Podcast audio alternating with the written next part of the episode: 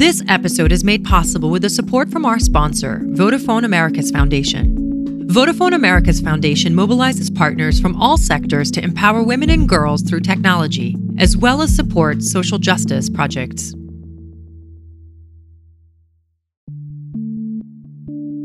I was 17 years old sitting in an anthropology course, and that's how I had a flashback to what happened. She starts speaking about her research project, that it's, uh, you know, this issue called female genital mutilation, and it typically happens, you know, by a female relative. A young girl is cut around the age of seven, and it's usually never discussed after. Growing up, Mariam Saifee didn't remember what happened to her. But during that class, her memory returned vividly I had this out of body experience. The memories, it just triggered it. Whatever she said, it was exactly what happened to me. So I was seven years old. It was done by my dad's sister. But at the time, I was sort of jarred. Like I remembered even the color of the carpet. I mean, it was just such a level of granular detail. I've never blacked anything out. But this is the one thing I, I was sort of shocked. I blocked it out. And then the level of granularity of the memory, I think is also something that shows, you know, how deep rooted the trauma was. Mariam understood that experience as a turning point in her life. If I can think of a singular moment that was sort of the watershed moment of trauma in my childhood that I'm still unpacking as an adult today, it would definitely be that moment.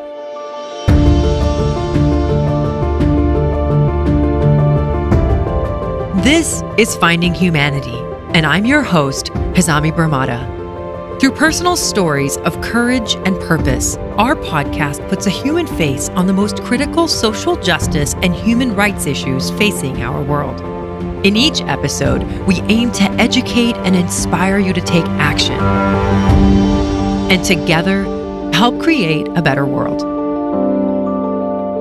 Stay tuned for a special thought leadership segment with Graça Machel at the end of this episode.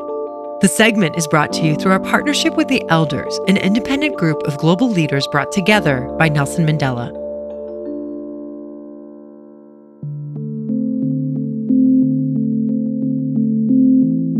Mariam's parents migrated from India in the 70s. They picked Texas so they could enjoy the warm weather and afford to buy land. So we have 50 acres of land we have cows, we have goats, we have, um, at one point we had llamas, uh, in Texas. So it's a very quirky childhood growing up on a farm. But my parents are also quite typical in many ways. They are skilled professionals who because of Lyndon Baines Johnson's 1965 Immigration Act, they came. My mother's a physician, my dad's an engineer, but they had this dream of having a farm. In Texas, they could realize that dream. And so I now I'm very grateful for that childhood. Growing up, Mariam's parents expected her to become a doctor, like her mom. The assumption was that I would also pursue medicine because that is a form of public service, you know, sort of a high calling. And it's also quite economically stable. And I was a, you know, youngest child just one older sibling, but always wanted to be a people pleaser. You know, I started college when I was only 15 and I was like very driven, took all the organic chemistry, biology, all these tough classes at a young age to be on this fast track because I wanted to make my parents proud. Mariam's guidance counselor suggested that she take some time off before diving into several years of medical school. Mariam knew she liked to travel. She had traveled around India and lived in Europe for a year she decided to join the Peace Corps, a U.S. volunteer program. And I thought it'll make my application for medical school look better. I'll look more well rounded and, and whatever. So I did it in a very cynical way. Miriam ended up going to Jordan. So I thought, okay, this will be an interesting experience. I was there from 2000 to 2002. So overlap with September the 11th and the you know, beginnings of the second intifada. Uh, so there was a lot happening at that moment. And I think that's what made me realize that the world is a big place. And I learned about bias, I think, when I was in Jordan and that, you know, everything is socially constructed and context is everything. That experience inspired Mariam to broaden her studies in college. After the Peace Corps, she studied at the University of Texas. On top of pre med, she majored in Asian studies and government. It was there that she heard of female genital mutilation for the first time. Mariam had a flashback to one of her vacations in India. During the summers, her parents would send her and her brother to stay with relatives. Her memory was one of a particular trip when she was seven years old. My brother was on the other side of the room, and my aunt had orchestrated this party for him. They were celebrating, he had finished part of the Quran in Arabic, or, you know, there was some pretext for a celebration. So he was separated from me. So I was alone. Like I didn't have my parents. I didn't have anyone I knew. I didn't speak the language very well in India. They spoke Gujarati and they spoke some English as well, but I was kind of bewildered in this place. That day, Miriam's aunt made her an offer hard to resist. So I remember she turns to me and she said, listen, I'm going to give you this big jumbo sized Toblerone bar and a Cadbury, the kind you get in duty free at the airport. You know, these huge things. As a seven year old, I was so excited. I was like, wow, thanks. You know, this is amazing. And she said, you don't have to share this with your brother. I was like, whoa, okay, this is amazing. I was like, I felt like I'd won the lottery. So I was on cloud nine. I was super happy. But for Miriam to get the chocolate, she had to follow her aunt downstairs. Miriam's aunt is a doctor, and her clinic was below the apartment she lived in. I remember having to climb down this ladder to get to the basement, to the clinic. She doesn't really tell me what's happening, but she, you know, tells me to remove my underwear. And I thought that was weird. But again, she's a doctor, so I sort of didn't think too much about it. Miriam's aunt cut her clitoris. And then after it happened, after the cut, I remember sort of blacking out from the pain. Miriam had just undergone female genital mutilation, or FGM. And the thing that I'll never forget, and this is, I think, what's you know, shaken me to the core. And I think a lot of trauma survivors, childhood trauma survivors are also deeply affected by this is that we go upstairs. I'm sitting alone. She didn't comfort me or hug me or anything. She just sort of leaves me in a corner and I'm sitting alone with this huge Cadbury bar and like Toblerone or whatever. I eat none of those today. I'm not a fan of those brands of chocolate anymore. Uh, but then she turns to my, one of my younger cousins who I don't know very well she kind of whispers in her ear and they start pointing and laughing at me while I'm sitting alone. My brother's on the other side of the room, so he's not even there that I couldn't talk to him either. So I was bewildered sitting in a corner, sort of just horrified, crying, ashamed. I wasn't comforted. So that was meant to be like this piece of you, like your sexuality is wrong. It's bad. The term that they use in Gujarati to describe what's carved out of the girl is haram ki boti, which literally translates as sinful flesh. So it's quite clear that it's meant to be a shaming ritual. Female genital mutilation is a practice that involves a partial or total removal of the female genitals. It is almost always carried out on children and is considered a human rights violation. Immediate consequences of FGM include severe pain and bleeding, shock, and infections, among others. In extreme cases, even death. While there are four types of FGM, Miriam underwent type 1, which involves partial or total removal of the clitoris. Other types include the full removal of the labia or obstruction of the vagina. So with type 1, it's the least invasive, so you're not left with lifelong physical I mean, there are psychological effects, but less invasive than other forms. And so the physical scar eventually healed. FGM is mainly concentrated in some regions of Africa and in some countries in the Middle East and Asia. However, the harmful practice is global in scope and transcends religion, geography, and class. According to data from 30 countries where population data does exist, more than 200 million girls and women alive today have been subjected to the harmful practice of FGM and more than 3 million girls are estimated to be at risk of undergoing FGM annually. FGM is a complex issue because of a mix of cultural and social factors. So in this case, they believe that it was necessary because this religious leader who's rooted in, you know, his ideology is very much rooted in controlling women and girls and is it's necessary because he said so. And that in order to get married, the girls have to be cut. It's important to note that no religious scripture prescribes FGM. However, practitioners often believe that FGM has religious support. FGM is carried out as a way to control a woman's sexuality and sexual activity. Cutting is believed to reduce a woman's libido and help her resist extramarital sexual activities. Other justification is hygiene, as female genitalia is considered dirty and ugly.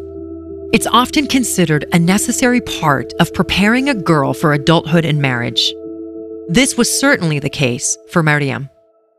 So one thing I found interesting is that I think my aunt to this day, my dad's sister who cut me, still is unapologetic because she believes that in order for me to be able to get married, let's say, she did the right thing, right? So she doesn't really see it as wrong.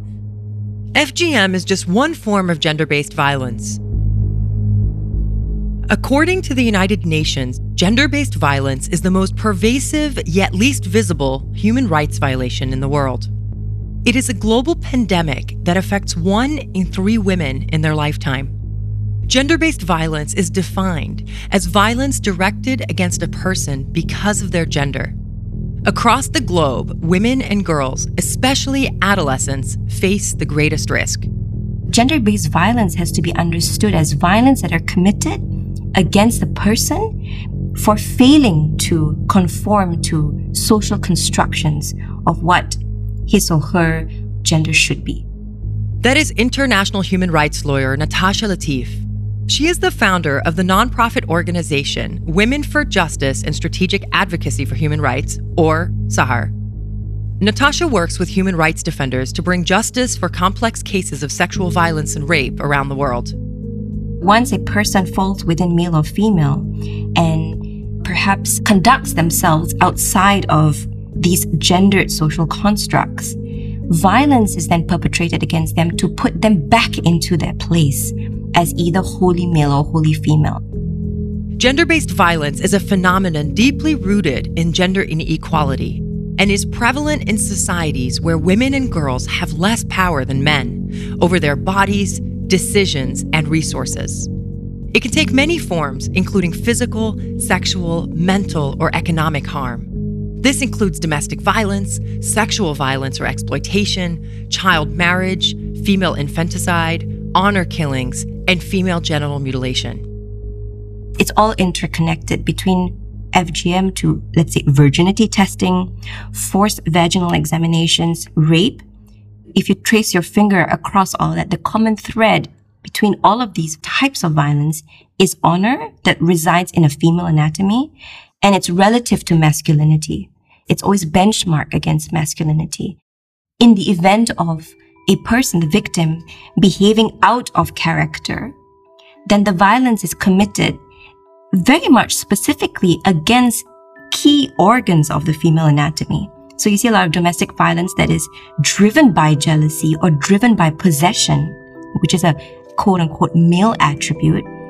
Those types of violence you'll see there's a lot of mutilation of the breast, rape, and mutilation of the face to disfigure the face as an attractor of attention that perhaps the, in, in this case, the perpetrator doesn't want his female to receive.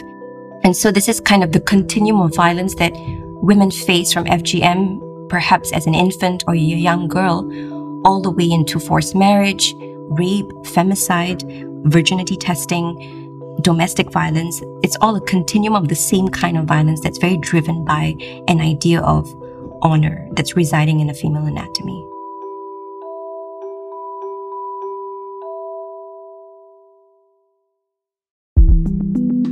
This episode is made possible with the support from our sponsor, Vodafone Americas Foundation. Vodafone Americas Foundation invests into programs that create opportunities for women and girls to learn new skills, sustain their interests in technology, and allow them to thrive and excel. The organization supports advocacy and gender work for women in and through technology to elevate women's voices and create positive and sustainable change within their communities around the world. The organization also supports equality and social justice projects. To learn more about the Foundation's programs and how you can support their network of partners, please visit Vodafone US.com. The link is in our show notes.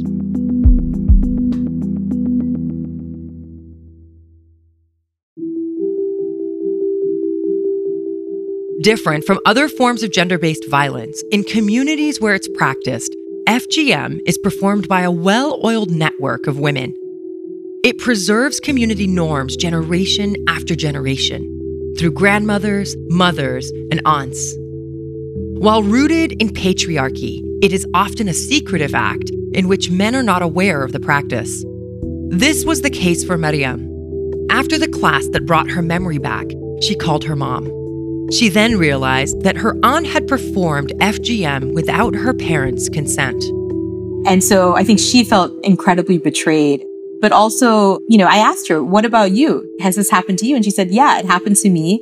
It happened, I think, to my mother and others as well. So it's an intergenerational form of structural violence and no one discussed it. Mariam's dad felt especially betrayed because he had encouraged his sister to study medicine. He had also convinced his dad to lend her the keys to the clinic, the place where Mariam was cut. And my dad was infuriated.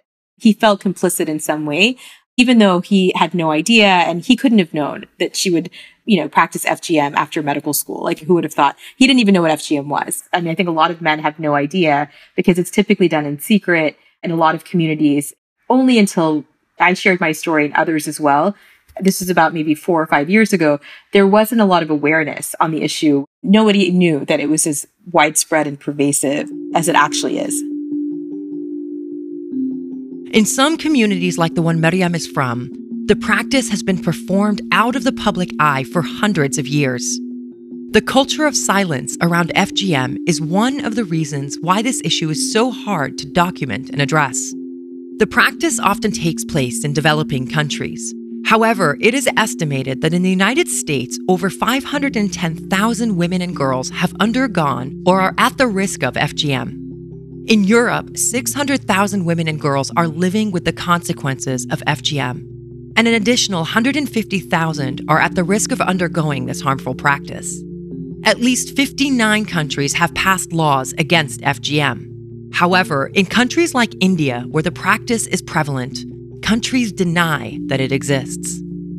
The main breakthrough, of course, was the Vienna Human Rights Conference in 1993 where violence against women became officially acknowledged as not a cultural issue, but as a human rights issue. That's Yakin Ertürk, the United Nations Special Rapporteur on Violence Against Women. Now, prior to that, we have the main legal framework for women's rights, which is CEDAW, Convention on the Elimination of All Forms of Discrimination Against Women which went into force in 1979. When you look at CEDAW uh, articles, there is no mention of violence against women at all. Most of the articles of the CEDAW Convention deal with the public sphere, education, health, etc., etc. The CEDAW Convention, or the Convention on the Elimination of All Forms of Discrimination Against Women, is the only international agreement that protects and promotes women's human rights. It is often referred to as an international Bill of Rights for women. Only six countries have not ratified this convention, including the United States. The argument was violence is a private matter. It has nothing to do with a public convention that design relationships at the public level. So it took another 20 years for the women's movement to push for the idea that violence is not a private matter, but it is a political matter. And it is defended on a political ground, which substantiates and reinforces, legitimizes patriarchy with laws, customs, traditions, etc. The convention does not explicitly define violence against women. However, 14 years later, the UN committee included it as a form of discrimination.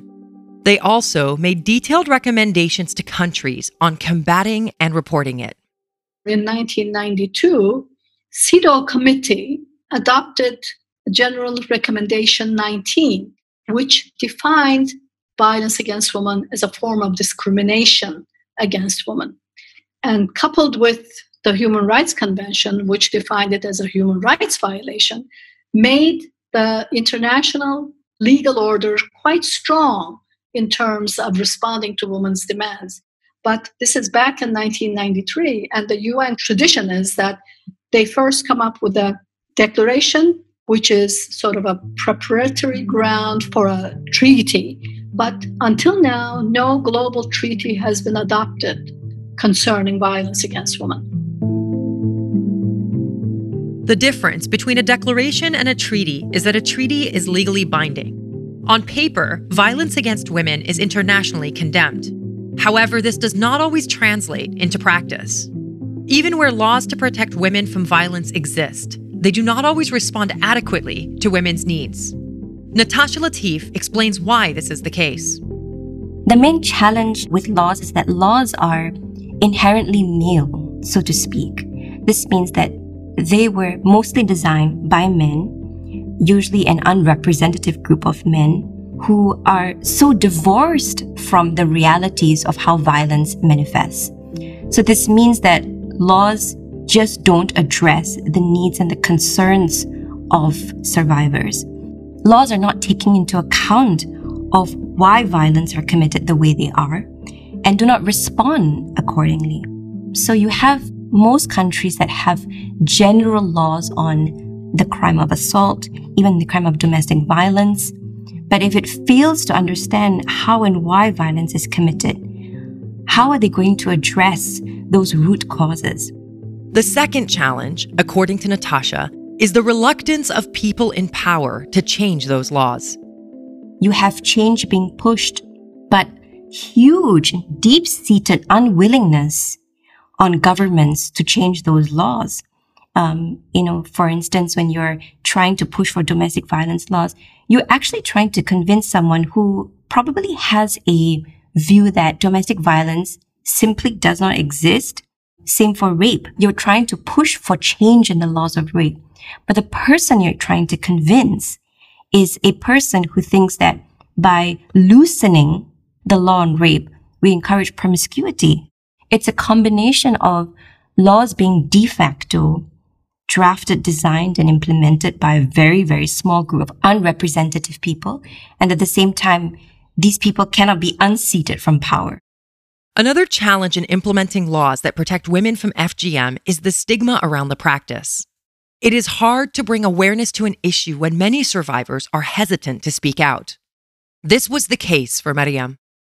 I had no interest in actually engaging on this issue. It's gross. It's squeamish. The last thing I wanted was to be associated with something like this. It wasn't something I felt proud of, right? That I'm a survivor of this very gross thing. Like, you know, that, that wasn't what I wanted to be known for. It wasn't until years later that Mariam had to confront the issue once again. She joined the U.S. Foreign Service and went to the Gambia, there, she met a Gambian American activist who was campaigning in the United States against vacation cutting. That is, the practice in which girls born in the United States are subjected to FGM while on vacation to their parents' countries of origin. The same way that Mariam was cut. I confided in her that, you know, I also went through FGM. And she said, Oh, you know, I know that this is something that's much broader than sub Saharan Africa, but unfortunately, I'm the face of it when people see FGM in America, they see my face. And, you know, we have this big international day of zero tolerance against FGM coming up. The Guardian pretty much always does like a, a piece. Maybe you can speak up. And so you can be a non-African face to this issue. And I said, Oh, you know, that's a great idea. I didn't feel comfortable at that point sharing my story publicly. Nevertheless, Mariam became determined to find a non African woman to write the piece. She contacted someone from Pakistan who had written online about her experience with FGM. But the person said that she couldn't do it because of the backlash her and her family received from the community after the first article. Mariam then approached her dad for advice. This opened up a conversation they have never had before. I didn't realize how complex this issue was in terms of the advocacy work and how hard it is. So I um, told my dad, and my dad said, Well, why don't you write something? You're a good writer. You know, why don't you speak out? And I said, Oh, no, no, I don't want to do this. He said, but why? And I said, because like it's, it's gross. I want this to end, but I don't want to be the face of this issue. My identity will be subsumed by this. Like, imagine I'm trying to date somebody and like they Google my name and this is the first thing they see. Like, or even professionally, I didn't want to be pigeonholed as like the expert on this issue of trauma. So I kept pushing back on him. And then my dad was like, but I don't know why you're embarrassed. Like, I don't know why you're ashamed. You didn't do anything. This realization gave Mariam the confidence to speak out. In 2016, she wrote an opinion piece about her experience with FGM. In it, She noted that one of the greatest challenges in raising awareness on the issue is that many survivors are shamed into silence. She also argued that using a cultural or religious explanation for FGM is problematic. In a time of growing Islamophobia, which I'm very conscious of as a Muslim living in the United States and living just in the world, it is a huge, huge issue. And so a lot of proponents of FGM, especially within Muslim communities, have used Islamophobia as a silencing mechanism to say, you know, just lower the volume a bit.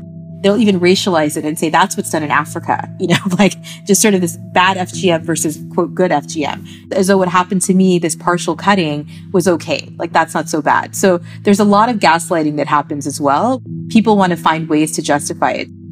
Linking religion or culture to FGM and other forms of gender based violence can be incredibly controversial, as Yakin explains. FGM has been targeted in the past as something only specific to certain cultures. The practice itself, maybe, but what it represents, control over women, is quite general. But when we isolate issues as cultural issues, we fail to see the underlying linkages of trying to subdue women. And most often, this kind of a approach justifies the existing power structures. We need to dig beneath these cultural explanations to see who is promoting, whose interests are being rationalized, and what issues are being covered over when we talk about culture. Most often, underneath, there are serious political, economic, class interests that are represented as cultural phenomena. We need to demystify the cultural facade that is put on top of these kinds of practices, uh, which uh, try to excuse transgressions on women's bodies, such as in FGM. The FGM phenomenon is the same thing. Is it cultural or is it a way of controlling women's sexuality? Unless we ask these kinds of hard questions, we tend to take hands off and say, oh, but this is their culture. And of course, religion also comes into the picture. When it's put in a religious framework, it's even more alarming because it gains an untouchability by itself. You know, you're not supposed to criticize religion. But whose understanding of religion is it? Mariam became an advocate against FGM. But she, like many other survivors, had to deal with the consequences the survivors have to deal with the blowback, right? Of the backlash of their family, of, you know, the conversations. I mean, it's not all rainbows and roses. I have amazing parents. My goodness, I'm so lucky. But some extended family are a little more ambivalent. I lose the intimacy of relationships with family members. You know, Thanksgiving is awkward. You know, all these things that I used to love growing up. As I've become a public advocate, I realize now there's a cost. I don't have those same relationships I've had with people I grew up with. And I think that's one of the hardest parts of this is that a lot of your friends, a lot of your family are just not willing to sort of be in solidarity with you. And for me, it's so baffling because it's such an egregious thing. It's so awful. How can anyone not be horrified by this and want this to end? And I think it's because it's such a shameful practice. For survivors, coming forward with their stories often means that they will be stigmatized in their communities. I think conversations need to be had around stigma. And this means understanding how stigma operates as a goal of perpetrators. That's Natasha Latif again. In FGM, in virginity testing and rape, these crimes are committed because stigma exists. These crimes are committed with the goal of stigmatizing. And so we need to re-understand the role of stigma in these situations uh, survivor cannot seek justice on their own. If they have been subjected to FGM, the strong likelihood is that the community will not permit them to speak out against it. So our job is then to think about how can we mediate the issue of shame with the community? How can we integrate elders in the community, leaders in the community to support our work in terms of pursuing justice? But when it comes to survivors of gender based violence, This can be incredibly complicated. We have victims and witnesses who are traumatized, but they're also at risk of personal violence. So, you know, we've experienced the need to relocate these victims and witnesses. And sometimes, even with relocation, they are hunted down and they're attacked. Sometimes, honestly, it is a hopeless situation. There are some occasions where we just advise the survivors disengage yourself from this case because it's getting too dangerous.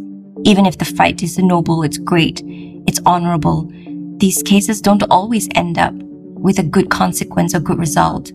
And so we just work with what we have. And if we cannot cause a perpetrator to be arrested because of protection that community gives him for the offenses that he's committed, or state is unwilling, then at least let's name and shame the perpetrator.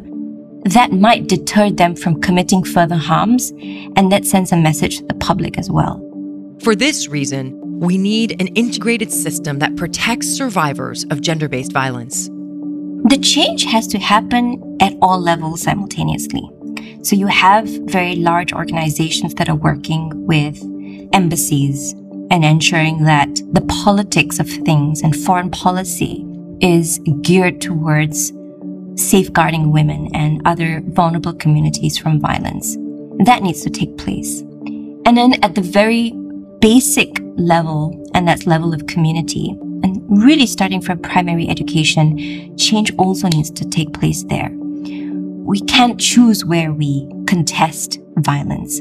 Violence needs to be contested at every level. And what's more important is how those levels are then coordinating with each other. Meaning, how are embassies talking to the state? How is the state talking to the survivor? How is the survivor talking to the perpetrators? These connections must happen to deal with individual cases.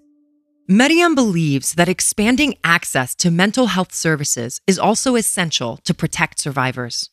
So there needs to be investments on not just the physical health care of, you know, looking at maternal mortality or some of the other issues that are consequences of FGM, but really focusing on mental health, especially in communities where there isn't a culture or there isn't access. Maybe it's just, it's not affordable. So people can't go. So making it more accessible for the communities and in particular the survivors.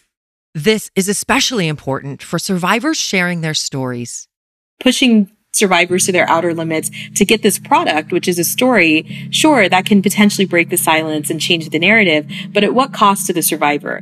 It's important to both raise awareness on the issue, but also to invest in this healing and the trauma informed recovery, because that's the one thing I've seen that gets shortchanged.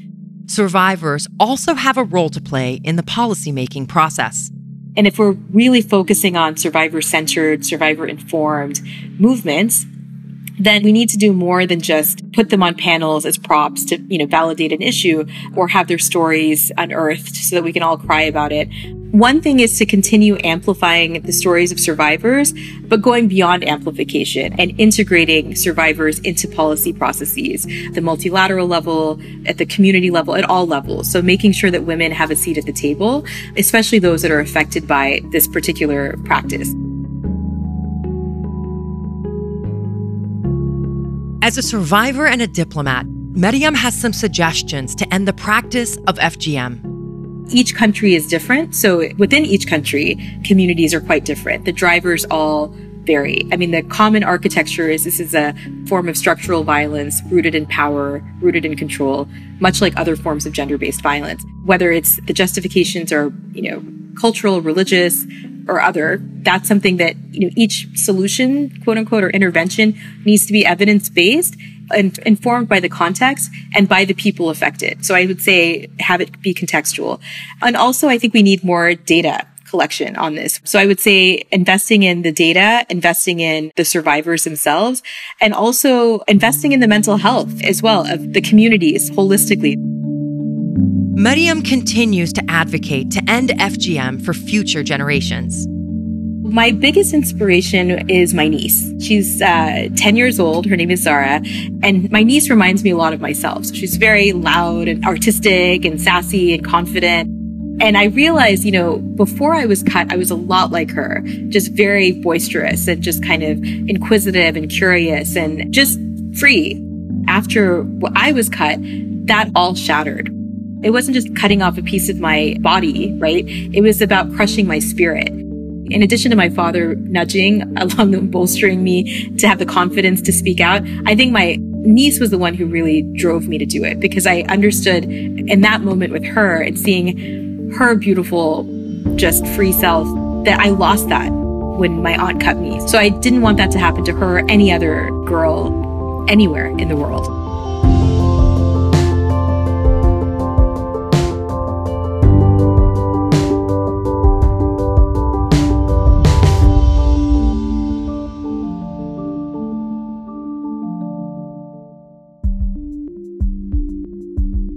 Protecting the rights of women and girls and investing into opportunities to enable them to thrive is critical.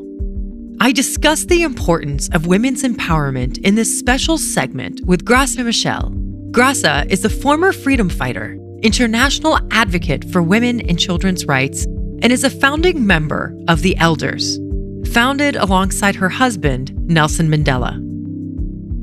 The empowerment of women and girls has a multiplying effect.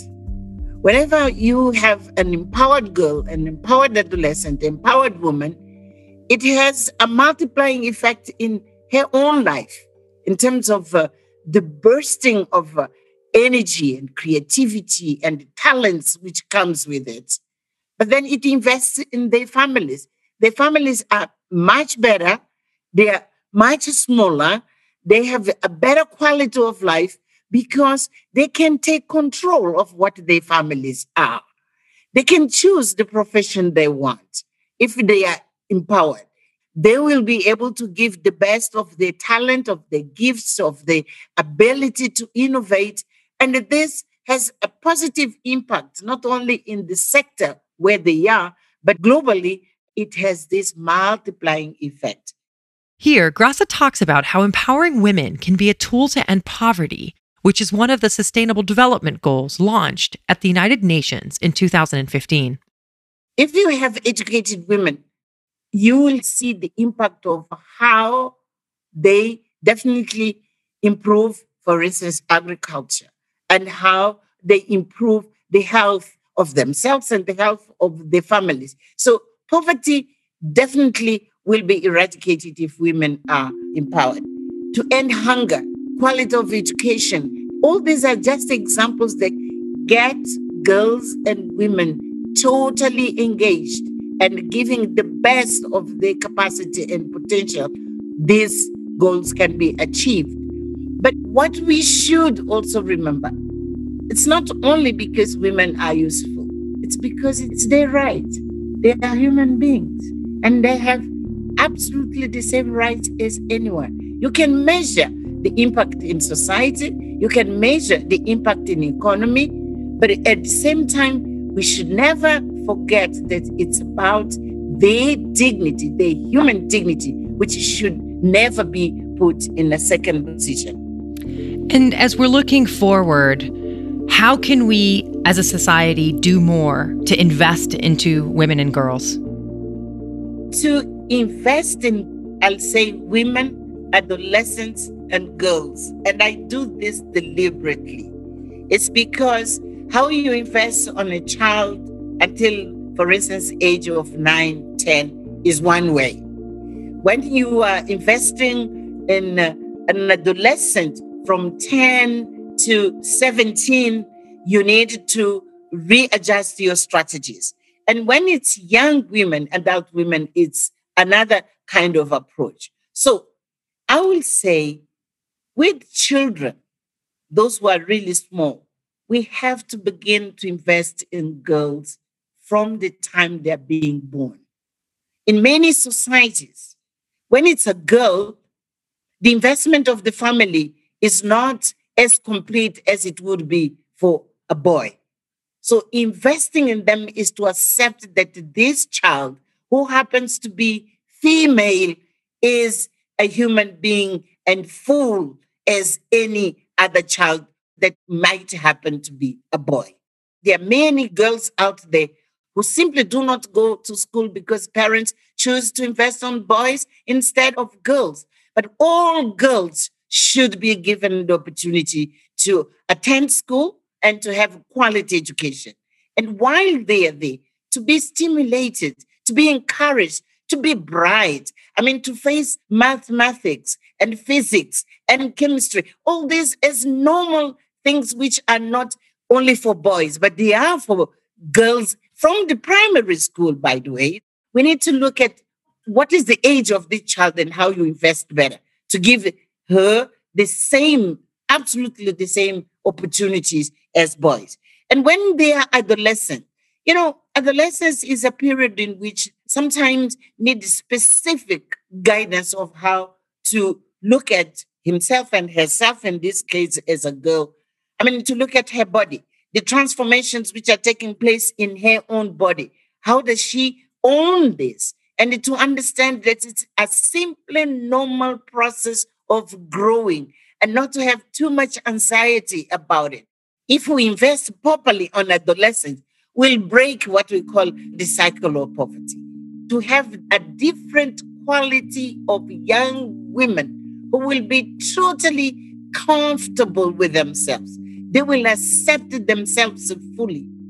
Finally, Graça shares sectors we should look at when looking for opportunities to invest in women. It is uh, an indictment for us to still have very high rates of women who are illiterate.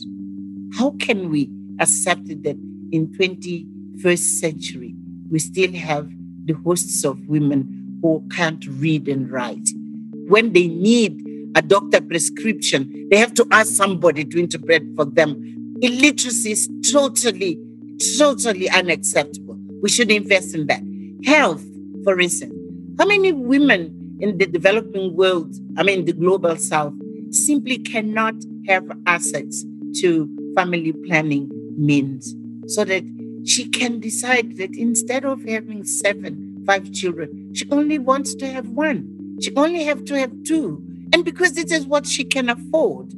How can we still accept that we have women who have to walk long distances just to fetch water? So investing in women, particularly in the global south, it's precisely to eradicate those huge limitations which absorb a woman just to the level of survival and cannot leave fully because she hasn't simply have the time and the means to do so. But I wanted to insist on investment on women is uh, science.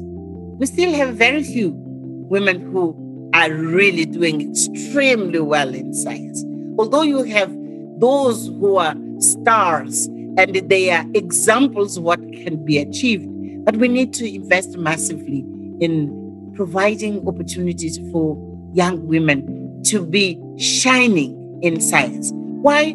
Because they'll be part of uh, breaking the ceiling and to invest in innovation. They will be able to bring solutions to all the problems our societies still are facing women have to take a prominent space in that field.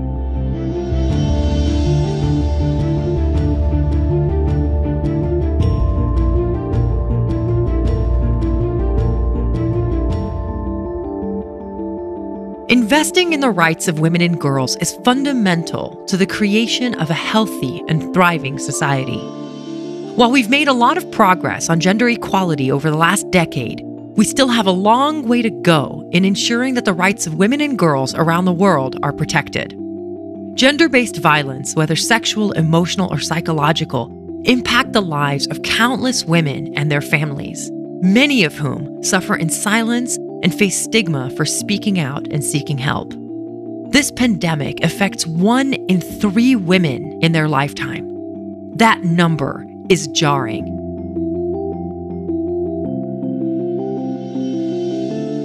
We hope that this episode gave you insight into the long-standing impacts of gender-based violence on women and girls and our society at large. While many policymakers and politicians have been quick to profess support for survivors and reject all forms of gender based violence, concrete legislative action and social support to address these issues has been slow and ineffective. Through our podcast, we aim to educate and inspire you to take action. There are many ways to take action. Here are just a few suggestions. Speak out against discrimination or inequality to help ensure that women and men, girls and boys enjoy the same rights, resources, opportunities, and protections. You have a role to play in holding organizations, people, and policymakers accountable. When you see inequality, say something. Second, support activists and advocates like Mariam. Look up their work, learn about their stories, amplify their messages, and support their advocacy. And lastly, talk to young boys and men about the importance of protecting the rights of women and girls. We need to shift the culture that supports violence against women, starting from a young age. This includes educating boys about sexual harassment, slut shaming, and normalizing violence against women. You have the power to create real change. To learn more about this episode, check out the links to resources on our show notes and on our website, findinghumanitypodcast.com. Please subscribe to our podcast on Apple Podcasts, Spotify, or wherever you listen. And if you've enjoyed Finding Humanity, please share it and leave us a review. To learn more about topics in our podcast and other opportunities to engage with us, follow us on Instagram and Twitter at find underscore humanity and on Facebook at Finding Humanity Podcast.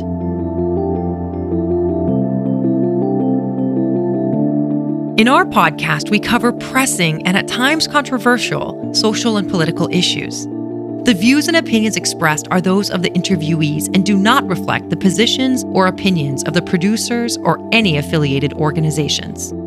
Finding Humanity is a joint production of the Humanity Lab Foundation and Human Group Media. This season is made possible in part by our collaborating partner, The Elders. While this series is produced in collaboration with our partner, The Elders did not exercise any editorial discretion on this episode. Our executive producer is Camille Lorente. Associate producer is Fernanda Oriegas. Assistant producer is Diana Galbraith. Associate production, policy, and research by Martina Vanat, Aisha Amin, and Carolina Mendica. Mixing, editing, and music by Maverick Aquino. For this episode, I'd like to thank our experts Natasha Latif, Professor Yakin Ertürk, and Graça Machel. We would also like to thank our partner for this episode, Vodafone Americas Foundation. I'm your host, Hazami Barmada. Thank you for listening, and I look forward to seeing you on our next episode.